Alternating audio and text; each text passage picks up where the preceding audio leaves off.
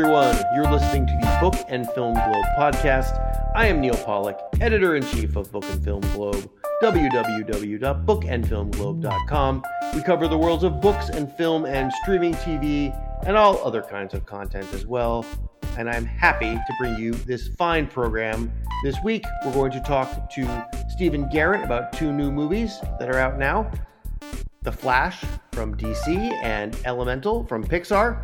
We have some critical things to say about those films, but we're critics, so we're supposed to say critical things. However, Rebecca Kurson has nothing critical to say about the new season of Outlander. An Outlander fan rarely has has criticisms. Outlander is pure and good, and it is now available to watch on Starz. The new season has started. Rebecca got to see a preview of it at the Tribeca Film Festival, and we'll talk to her about that experience. And now I'm going to talk to Chris Farnsworth, a novelist and a book critic for us, who eulogized novelist Cormac McCarthy this week in our pages. Cormac McCarthy has passed away, and we're going to talk about him right after this brief musical interlude.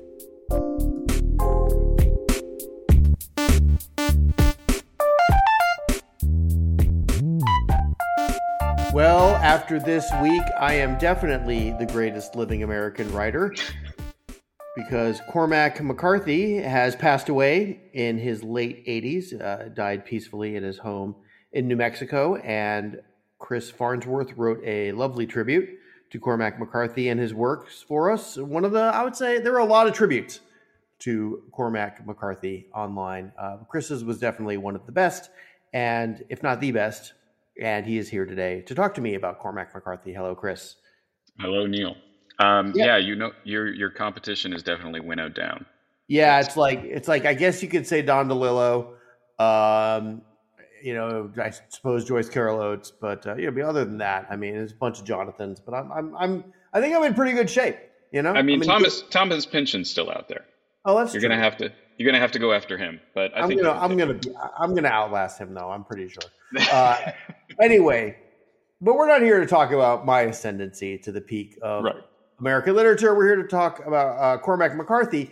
And you know, it's funny. Um, I don't know if you saw this, but suddenly there's a bunch of Cormac McCarthy books on the New York Times bestseller list, uh, and there have been. You know, he's been a bestseller before. The Road was a huge hit, and obviously, No Country for Old Men mm-hmm. uh, sold a lot of copies after the Coen Brothers movie came out. But it, it's interesting that Blood Meridian is the one that's peaking now. It's in the top 10 on the New York Times. And, I'm just thinking like people who are taking Blood Meridian to the beach are in for a rude awakening. they really are. They really you are. Know? It's not it's not light reading by any means. It's it's yeah. hard stuff. I it's mean like, even even Suttree is on the bestseller list and, and I never thought Suttree would even sniff uh, you know that anything but the remainder bin at like the used bookstore at this point. I mean, I right. love that book, but I mean, my God, death is one of the best things you can do for your career. Honestly, that as a right as a writer, if you if you are if you go out big enough, then yeah, everybody suddenly wants to find out what they were missing the whole time. I think the th- the same thing happened with Martin Amis a couple weeks ago. Yeah, I guess that's true. I, I, but I'm gonna um, I'm gonna say this. It, it, I don't know how much bigger I could, I could possibly get in death, mm. but I guess I'll try it out at some point. Uh, but regardless, yeah, you know that's a good point comparing uh, Martin Amis and Cormac McCarthy. I mean, they were. I mean, talk about very, very different writers. Uh, you know, they're of you know, similar generation, and they are writers who had long and um, extremely um, distinguished careers. Um, but you know, but I'd say more than Amis, You know, well, McCarthy's such an American writer, and he's had several very successful adaptations of his books into films, uh, right. which is something you really can't say about Amis. And you know, I was just kind of amazed at the uh, at how much influence he had on people. Maybe it's just because I have a bunch of writers in my social media feed. Uh, you know, I, I, the people weren't talking about Cormac McCarthy at the poker room when I went. Uh, right. But they, right. right, you know what I mean. Like they weren't they weren't talking right. about they weren't talking about him on the car junket I just went on. Um, right but among writers, I mean, he's extremely revered. Yeah, no, I was surprised even how many of my uh, how many of my friends uh, seemed like genuinely choked up and saddened by uh, by his loss. I, I, mean, I knew that a lot of people uh, liked his work, but I didn't really understand how pivotal it was for a lot of people I, I that I know that they are that this was the thing that shook them up, and you know his books were the things that really shook them up the first time they read them, and that here was a guy who was doing something that you know showed the opened up bigger possibilities, bigger skies for them to to work against as so, writers. It's so interesting because you know you you're a fiction writer. I have also mm-hmm. d- more than dabbled in the dark art writing myself, but you know, it's I and and I look, I admire Cormac McCarthy uh, as a as a wordsmith and a stylist and as a storyteller, but I wouldn't say that I wouldn't call him an influence. You know, no, like neither, not, yeah, neither, would, you, neither right? would I. Yeah. No, I mean, I like I like I say, um, I I in the in the contest, you know, for grand champion heavyweight uh, American novelist, I would I would say that Thomas Pynchon always filled that role for me. But I mean, like you say, yeah, I admired I admired his style. I was always uh, incredibly impressed at his ability to create such um, hallucinogenic imagery, and it was it was very much like his work was very much like poetry. It created mood and feeling and emotion and then just this but it's just unbelievably horrific stark violence. I mean i don't think all of the all of the tributes out there you know they all mention oh he, he wrote some very some very harsh stuff but i mean i don't yeah like you say people who are cracking these books for the first time are just going to be incredibly shocked. Yeah gore gore galore mm-hmm. incest incest, lots of that, lots of a lot of that, a lot of a lot of dark psychology. I mean, he you know he didn't invent the serial killer, but Anton Chigurh uh, from No Country from Old Men uh, is you know one of the most sadistic uh, killers ever put to page. Right, and he's terrifying. I mean, he's terrifying because he just seems like this force of nature. He seems like bedrock that you just cannot negotiate with or compromise with. He just he's a he's a force of nature, and um, all of every other serial killer, like from you know Hannibal Lecter on down, next to Chigurh, is uh, it seems weak and sad, and you know not at all scary. Yeah, and you know also let's in addition to uh, westerns, which was sort of McCarthy's mm-hmm. stock and trade. He also, I think, wrote the absolute template, which has been often uh, copied, too often copied, I think, for the Apocalypse novel. With absolutely, yeah, the road. With yeah. the road, and you know, I mean, the road is a brilliant work, and it, you know, there's not a wasted uh, image or, or word or or moment in the book. Mm-hmm. But my God, what a an absolutely bleak, depressing, and horrible thing to read. Yeah, I mean, I the I read the road just as my wife was pregnant with our first child, and at the end of it, I was like, honey, I'm going to go out in the back and I'm going to be burying some guns and some food and locking and getting more locks for the doors because life is useless and we're bringing a child into this horrible world. And what were we possibly thinking? Maybe you should have been listening to the song "The End of the Road" instead. much more, uh, much more optimistic. I mean, it's sad, but much more optimistic overall. Yeah. What, overall. what's inter- what was interesting to me about the road too, though, is that it's like that there is this genuine um, affection and love that you see between the father and son that uh, that you don't really see in some of his other works. You see, you know, a lot of horror and a lot of um, a sort of bleakly naturalistic view of human nature that that we're all just kind of terrible, terrible animals and uh, who happen to have brains above our stations. But um, in the road, you see this father you know, doing everything he can to make the life of his son as comfortable as he can for the last few, you know, days, weeks, whatever that they have left. Well, and then I remember at the end too, they run across that family when they finally get west, right. and that that right. family also, you know, uh, they're also still human, you know. Right, right, and that's yeah, and it's it was uh, I guess that for him is a ray of hope because there isn't much of that in McCarthy's other work. That's that's yeah, it's like he's going soft there. Yeah, I mean, to some extent. Uh, yeah. Regardless, you know, I mean, look, I I, always, I feel like writers go when when one of their own dies, particularly one who is far superior to them. I feel like writers sure. they go they go a little nutso on social media And you know, mm-hmm. I, I, I, you see it on my I, every time someone dies, I, I, talk about how they're the reason I became a writer. Uh, right. It doesn't matter who they are. It could be the it could be you know Charo or the Iron Sheik or you know right. or whatever. And I and I feel, but and I, don't people people don't seem to understand that like this is this he's not them, you know, and mm-hmm. uh, you know he, he, but he does stand on his own, and uh, you know, and I I found myself. Uh, I was a little surprised by all the tributes to Martin Amis as well. Like, really, that mm-hmm. much? Um, you know. And then I asked my yeah. son and his friends about about him, and they're like, "Who?" right, right. I think uh, the I think Amis. I mean, I really like Amis's work. Uh, I think the big difference is Amis loved the literary world. He grew up in it, and he was, you know, he was he looked like he was just absolutely having the time of his life all the time. I mean, he was, you know, he was rich, he was famous, he was uh, celebrated as an author. And yeah. um, whereas McCarthy, he was a, a bon vivant, as it were. Yeah, yeah, he he really seemed to be enjoying it, and he didn't seem to care that much about immortality. Um, but McCarthy, you know, I mean, was what I admire about him is he was absolutely uncompromising. I had, he just wrote exactly what he wanted, and he did not care at all about its reception.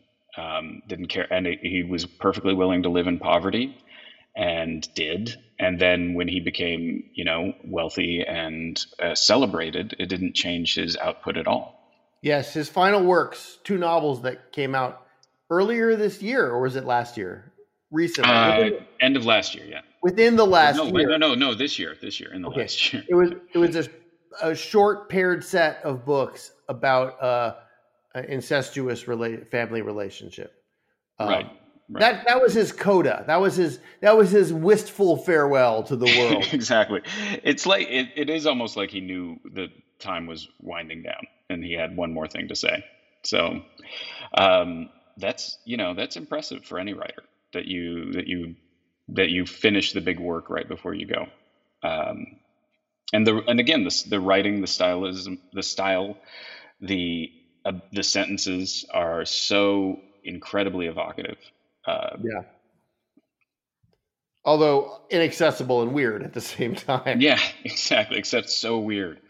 Yeah. Um, it's it's it's and I mean it's that it's that constant you know tension and struggle between a writer. Do you want to write something that is exactly what you want to hear, or is are you trying to make a point that other people are going to understand as well?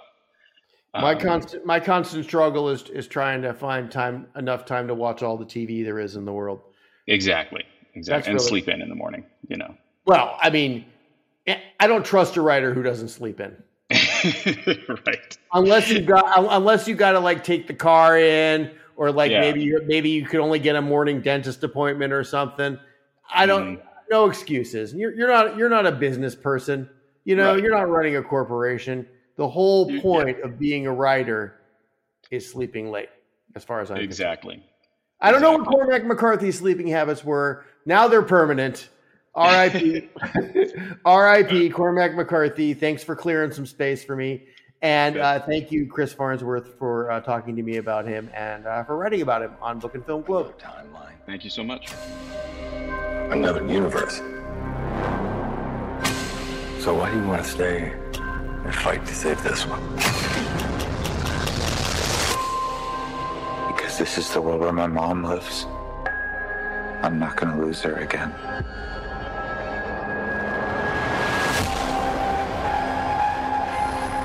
Time has a pattern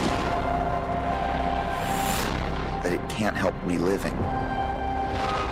Different people, different worlds. Stephen Garrett is our chief film critic in this timeline, and in any other timeline that I've visited for Book and Film Globe. He's always there watching movies, reviewing movies, and he's here to talk about two movies this week, one of which I have seen and one of which I will never see. The one I have seen is The Flash. I, in fact, just got back from a screening of it at the Alamo Drafthouse here in Austin, Texas, and Stephen saw it fairly recently. And uh, we'll talk about The Flash first. Hello, Stephen.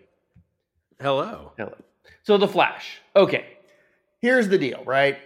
This is the fifth multiverse superhero movie we've seen, fourth or fifth multiverse superhero movie we've seen in the last year. And, you know, oh I'm, I'm feeling a little multiverse fatigue, aren't you? Yeah. Oh my god. Well, I I have for years. I mean, that's what's fascinating about the new Spider-Man movie coming out because that was five years ago. The first one was, and that I feel was the first multiverse, at least in recent movie Yes. times, right? Yeah, they reintroduced it. Marvel reintroduced the multiverse idea in the Loki TV show, and then pretty much most of their movies since then have had some sort of multiverse angle. And then there is this new Spider-Man uh, movie, which is super multiverse, and now now DC has gotten into the multiverse game uh, by basically like I mean I know the Flash has been in other movies, but this is basically his first movie, his intro, real introduction. You know, it's where we see his origin story, we learn about his backstory, and there's still all these multiverse machinations, and it's it's exhausting, honestly. Well, but I think what's kind of, I guess, you know, this is damning with faint praise, but it, I, I don't feel like it's exactly the same conceit with the multiverse here. This is much more of the butterfly effect. If you go back in time and do one thing, it alters the course of so many different things, and you may not be able to get back to that original timeline. Yeah, well, and and Back to the Future is is referenced in the movie, and I'm just going to give everything away. I don't care. But the way that the Flash finds out he's no longer in his universe is that Eric Stoltz plays Marty McFly in this universe. Right. Eric, Eric Stoltz was originally Marty going to be Marty McFly in Back to the Future, and then they they kind of cha- they recast it at the last second. So you know that was that was kind of a, a, a clever uh, conceit. And there, there there are other things that uh, I you know there's a lot of clever stuff. I mean the you know the trailers gave it all away. Michael Keaton is back as Batman. As an old Batman, old sort of retired Batman, like he's defe- already defeated Jack Nicholson and Danny DeVito. Yeah, In, in he's an emotionally universe. defeated Uh, Batman. he seems to have given up, you know, which is just an odd. But how amazing though that they, you know, he lives in his old mansion and it's the Anton Furst mansion and the Anton Furst Bat Cave and you know his Batmobile. They brought it all back from 1989. It's amazing. Like if you're gonna overspend on CGI, then the fanboy in me is very happy that you did it that way because that was thrilling. Sure, and he wears his his original bat suit, and he there they use they use the uh, Danny Elfman music, and all, all that is cool. And there are other little touches in this too, like you get a glimpse of you know a obviously digitally enhanced Christopher Reeve uh, and and Helen Slater. Uh, you get to see uh, a sort of 1940s black and white serial Superman.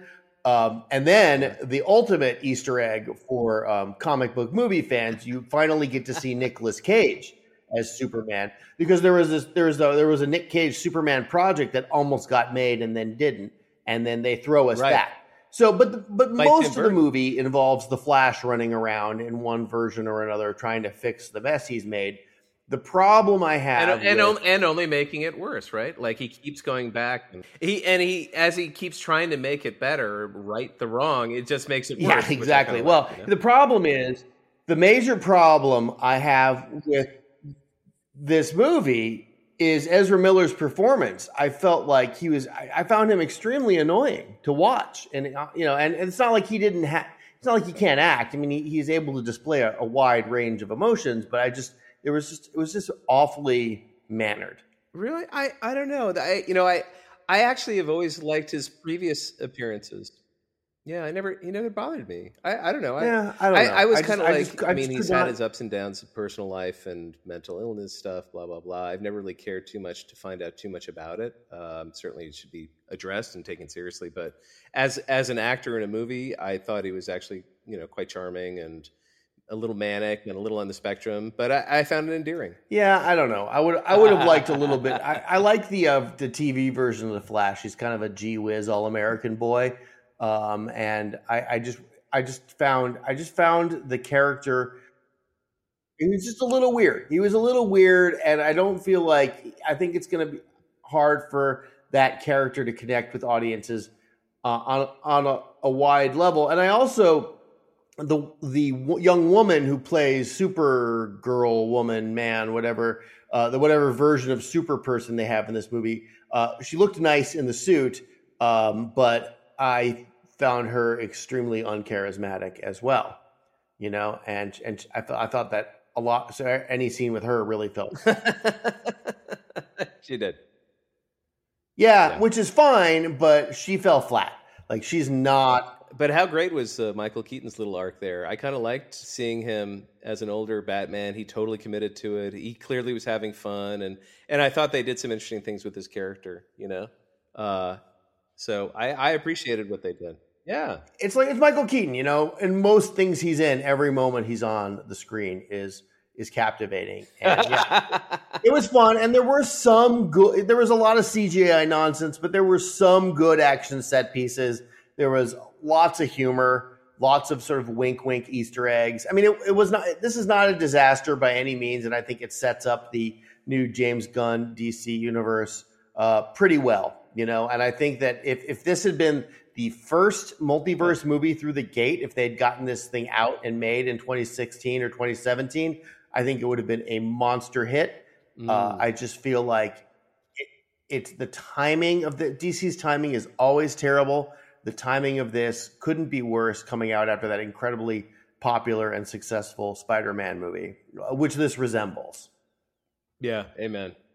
Yeah, yeah. True. So I just felt like I was watching the same. I, I felt like was, they're the Hertz rent a car of uh, of uh, comic book uh, studios. Yeah, for sure. Movies like they just they are never going to be Avis. They are they're just always number twos. They always feel like also rans. I don't know when DC's boy, and they you know they they invented it the modern superhero movie right with the first Superman back in the late seventies. It was nice to see Christopher Reeve pop up. Yeah, and they just they just keep uh, you kind of keep tripping over their cape, as it were. uh, but the Flash is out now. It, it's not a disaster. If you're a fan of if you're a fan of DC, if you're a completist, you're gonna like this.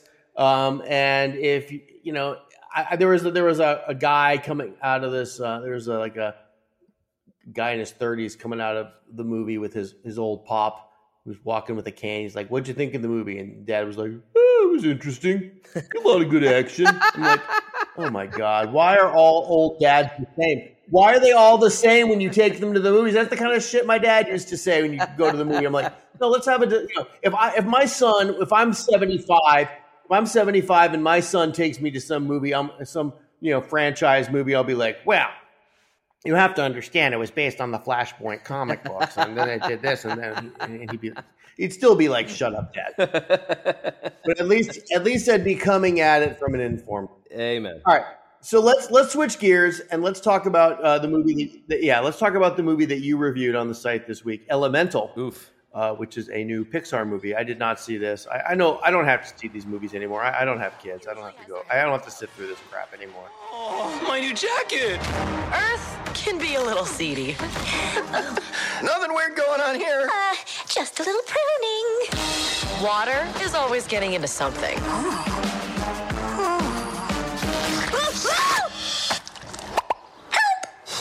and fire uh, you you were you know you gave this a rare two star review. I mean, something's got to really have problems for you to take off that that third star. It's pretty sloppy and lazy. You know, it's interesting. I was kind of looking back on on the Pixar. It's a very mediocre Pixar movie. The the first Pixar's been around for almost thirty years now. The first fifteen years, there were there was one sequel.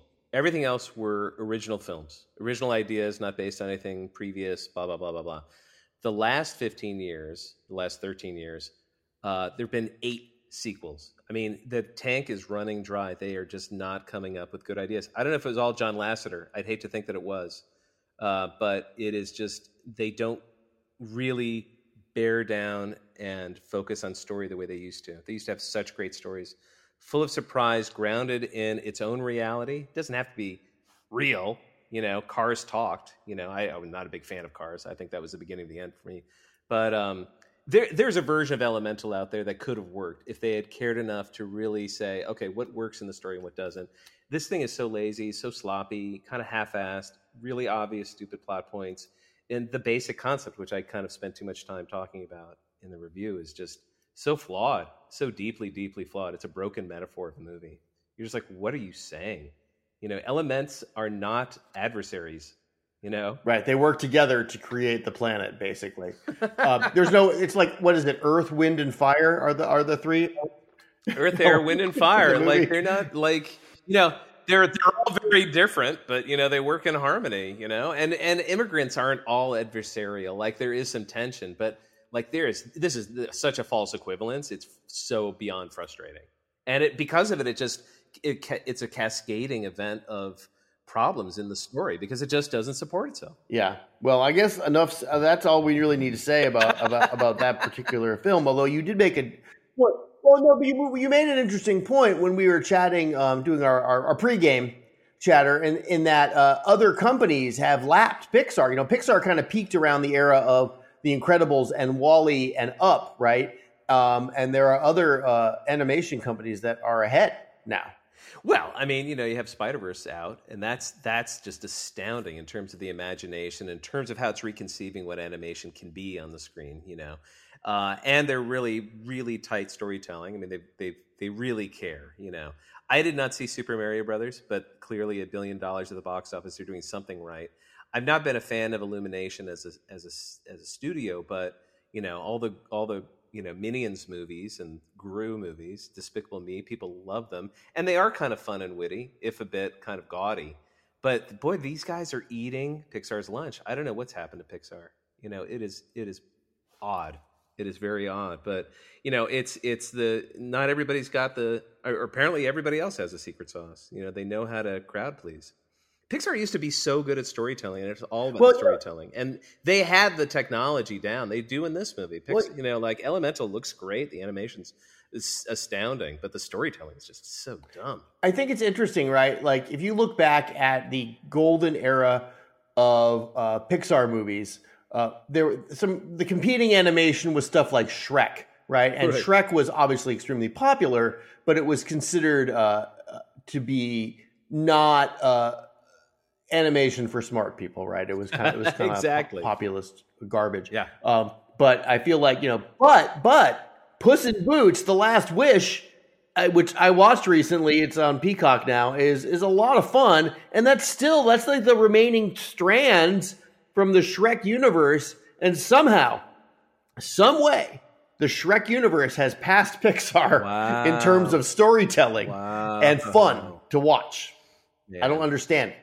They need like a Phil Lord and Chris Miller type. They need some like That's a good. That's a deep observation, right? That's No, like yeah, they just need somebody who knows how to have fun, who loves seeing these kinds of movies and wants to see these movies instead of like it just it feels like a labor instead of a labor of love. It just feels like a labor. Whoever's making these Pixar movies, you know, they have this the little short film we talked about, you know, with the old guy from uh, Up, and it is one of the most embarrassing shorts I've seen uh, Pixar make, and it was just uh, tedious to watch and cringy because Up is a lovely movie, and this is just it's just kind of mm, soiling its you know its its uh, legacy. Uh, so uh, I'm gonna go back in time and stop Pixar from making Elemental. I'm gonna run real fast Please do. or real slow. Please do. At this point, I'm I'm gonna have to be like the slowest man alive. I- I'm cer- I'm, I'm certainly getting there soon. I don't want to get hit by lightning, but maybe, maybe I can be like I can like yeah. fall, I can like fall fall in the pool or something. Maybe if you go too slow, you'll you'll be le- launched into the future. That would be amazing. I, I just hope that um, you know in the future there's still lots of uh, lots of TV to watch. That's all that matters. I have to go back in time to stop Ken Jennings from winning on Jeopardy, so I can I can take his place in the pantheon. I would watch that movie.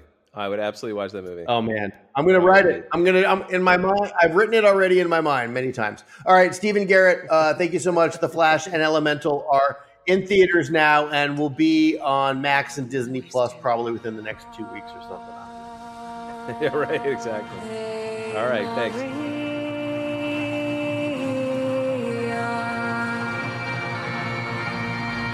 I'm not as brave as I was before you came. Not brave enough to live without you anymore.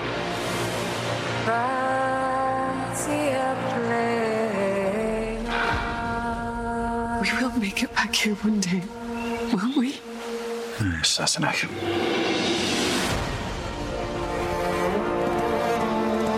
There's unrest in the streets if you haven't noticed. Washington desperately needs soldiers up at Fort Ticonderoga. I love this land. I want to fight for it.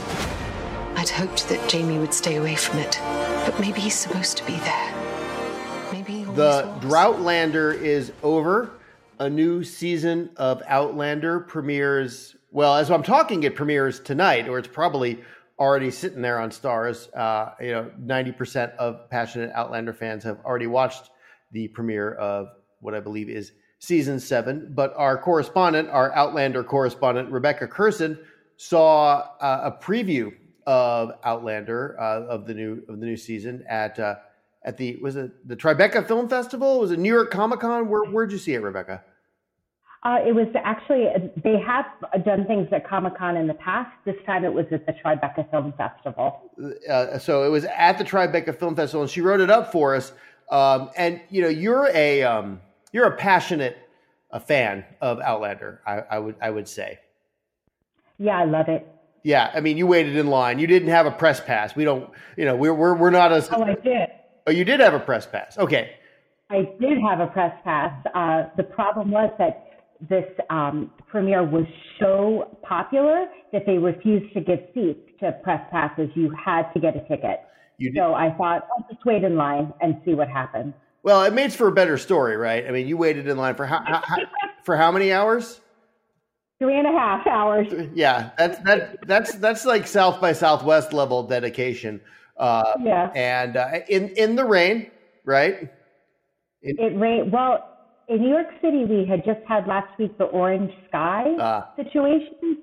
So we got all the smoke coming from Canada. So we were so excited. Oh, it's going to rain, and then it was torrential rain uh, for much of uh, Friday night and I was outside in it. Well, I mean, so. it's kind of appropriate for Outlander, which uh, which I reason I know that the recent seasons are are set in um, in on the east coast of North America, but uh, you know the show is sort of Scottish in heritage, so so rain is part of the experience, right?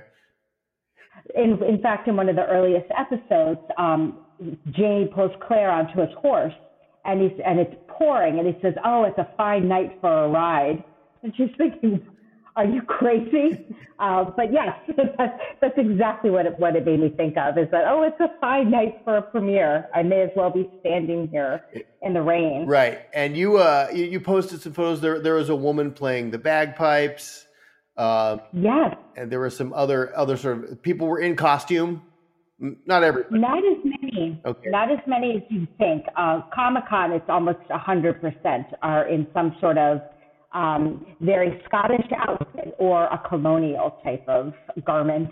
right. Several garments. Right. Kil- kilts, or, kilts and corsets. I would love to see some more kilts, but it's mostly corsets. Yeah, unfortunately. Well, it. I mean, and again, I don't want to. I don't want to stereotype here, but you know, Outlander is the series of books and the show. It's you know, it's a. I would classify it as woman's show in its fan base. Like most of the Outlander fans who I know are, my wife included, um, are are are women. Yes, there was. I saw um, a couple in front of me, uh, a male and female. So I think he was there just to to be a good husband. Um, and so he did wait with her. When when I watch Outlander with Regina on occasion, I'm always like, "Wait, what year are they in now?" That's pretty much the extent of my yes. Which one of these? Who went back? Yes, we're in 1775, actually. Where they're in 1775. So the American, so as Outlander season seven dawns, the American Revolution uh, is starting, and uh, Jamie Lannister, or whatever his name is, uh, is. different. That's a different universe. Oh. A different Jamie. He's getting um, with his golden arm. Is getting is getting is getting drawn in to, to the conflict, there, despite the fact that all he wants to do is like live on his farm and raise tobacco or whatever he's doing now. Yeah, he's. This is actually it's so sad. It's his second country where basically he just wanted to farm and have a peaceful life, and in both countries he's been pulled into a war, um, not of his own making. Yeah, and uh, and Claire, our time traveling heroine, is try is is like a secret doctor, secret lady doctor of some sort? Well, yes. In her own time, she actually went to Harvard Medical School, uh, one of the first female doctors uh, to graduate. But when she returns, uh, she just has to pass herself off as a healer. Mm. And she brings with her um, uh, a few things like medical tools. She also creates penicillin. Oh. Um, and so she just sort of this idea of like, should you change the past? Her feeling is absolutely, if I can prevent suffering with my knowledge, I will make an antibiotic that can cure people. It, um, and she does. Yeah, it, she's uh, she's uh, it's the she's butterfly affecting. We talked about the Flash earlier uh, in this episode. It's not I, I the, the Outlander's a little bit slower paced, um, and there's a lot more um, he, uh, uh, bosom heaving, for lack of a a fair amount, yes. At, at, at, least when I've seen it, there's always a heaving bosom, and someone's always trying to get revenge on on either their rapist or their their mur- or so someone the murderer of someone. Uh, there's a lot. Mm-hmm. There's a lot of like high pitched kind of uh, you know. It's like I wouldn't say it's it's uh it's not romance novel. It's more like the kind of drama you used to see on like classic miniseries, right? Uh, back yeah. back in the day, right? Because it's it's it's a higher quality than a romance novel. It it is uh, partly because the the history side of it is is accurate, and the medical details are endlessly interesting. So there's a lot more than just sort of people ripping each other's corsets uh, asunder, uh, as it were. Well, uh, there's a, other things going on. Well, you have the source material, the Diana Gabaldon books. You know, she's an actual mm-hmm. writer, and um, you know, so to speak. I don't want to demean romance writers, but she's closer to a literary novelist, I would say, sort of like in the Bernard Cornwell vein. And uh, you know, Ronald Moore, the executive producer of the show, one of the executive producers of the show, you know, created Battlestar Galactica and other mm-hmm. shows. So we you know, this is like, you know, Outlander is a is a premium product, right? It is. It's also um, so many of the other details. For example, just the costumes and the sets are so beautifully done. That's what the cast actually remarked on when they when we watched the episode. They kind of surprised us. The cast was sitting in the front row, which nobody knew, and it was actually their first time seeing the episode as well. And the first thing that Sam Heughan said is, "This looks incredible." He said the the costumes, the sets, everything looks so real. You don't realize it when you're filming it, just how fantastic it's going to look at the end. Right. So you know, it's a first-rate production. Uh, I, I, I, want to talk about Sam uh, Heughan real quick. You know, he he. I mean, he and Caitriona Balfe are, are, are the stars. You know, he uh, yeah. man, he plays he plays an outsized role in my personal life. would, yeah. You know, he's a person looking person. He's yes, it's hard to compete. I, I, yeah. But he's also lovely and very, very uh, funny and personable. For a while, um, for a while, my wife was doing his exercise program. he is a whole. Oh yes, we Is it? Yeah, we've all done that. I don't think he was lead. I, I, think I don't. I think he, you know he does an introductory video. I don't think he actually leads the workouts, but um, but but you know that she stuck with that for longer than most of those things because it was his. And, and we've decided that his whiskey is too expensive. Um, it may be, but he he actually does. Uh, they all cast does actually drink quite a bit, so which they reference and talk about constantly. The characters or the actors? Both. yeah. It's, it's a big thing um, on the set, and they they uh, frequently joke with each other who drinks the most, and it's actually it's Caitriona is is the spoiler there. It's Caitriona. Yeah. She's Irish. She's Irish, right? She's Irish, yes. Yeah. yeah. So you got an Irish and a Scottish person as the leads in the show. It's it's it's a wonder they're all still alive, honestly. They're actually um, incredibly close. I've had the, the just sort of the delight of being able to see them on so many different um, comic cons and other places, and they all genuinely like each other. They're very funny. They tease each other. They're they're very much a family.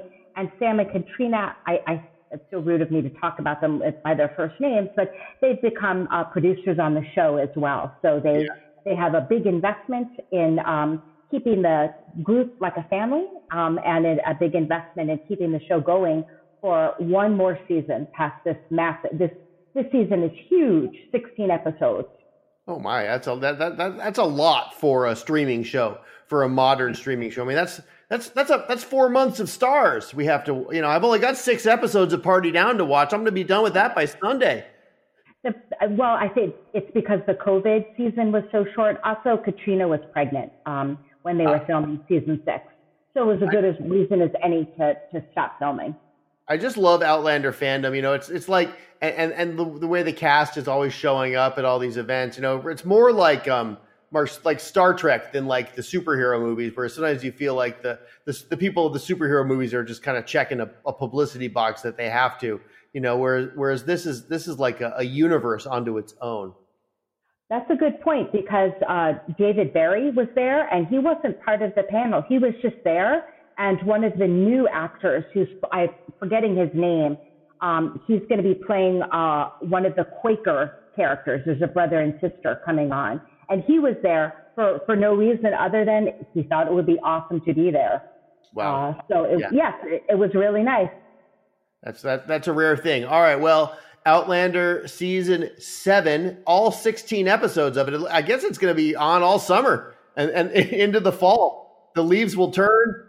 The leaves, the leaves will turn. The revolution will churn. Uh, Outlander will still be on your TV. And, and, it airs on Starz in the U.S. I'm not, I'm not sure where it airs, and some of the other. Uh, we have listeners all over the world. Um, but uh, if you if you watch Outlander, you're gonna know. Yeah, well, they'll actually have uh, eight episodes this year and uh, eight next year. They have to break it up a little bit. Okay, um, so it's season seven, part one. Part one, exactly, and um, it should be. Uh, there's going to be a ton of stuff happening because uh, we already know that Willie, um, uh, Jamie's uh, son, is returning, and we know, of course, there's a war coming, and what will that mean for Jamie's allegiance? So there's tons of stuff happening. Yes. Plus, plus magical time travel. yeah. yes. Yeah. Also, oh, there'll, be, there'll, be, more of that too. Also, uh, Bri- yes, Brianna may have to. That's strongly hinted that she um, and her family are going to have to return to the Stones. Oh, as as the world turns in Outlander. All right. Uh, well, if if you know, you know, Rebecca Kurson, you know, and thank you so much for for covering it for us. Okay, thank you.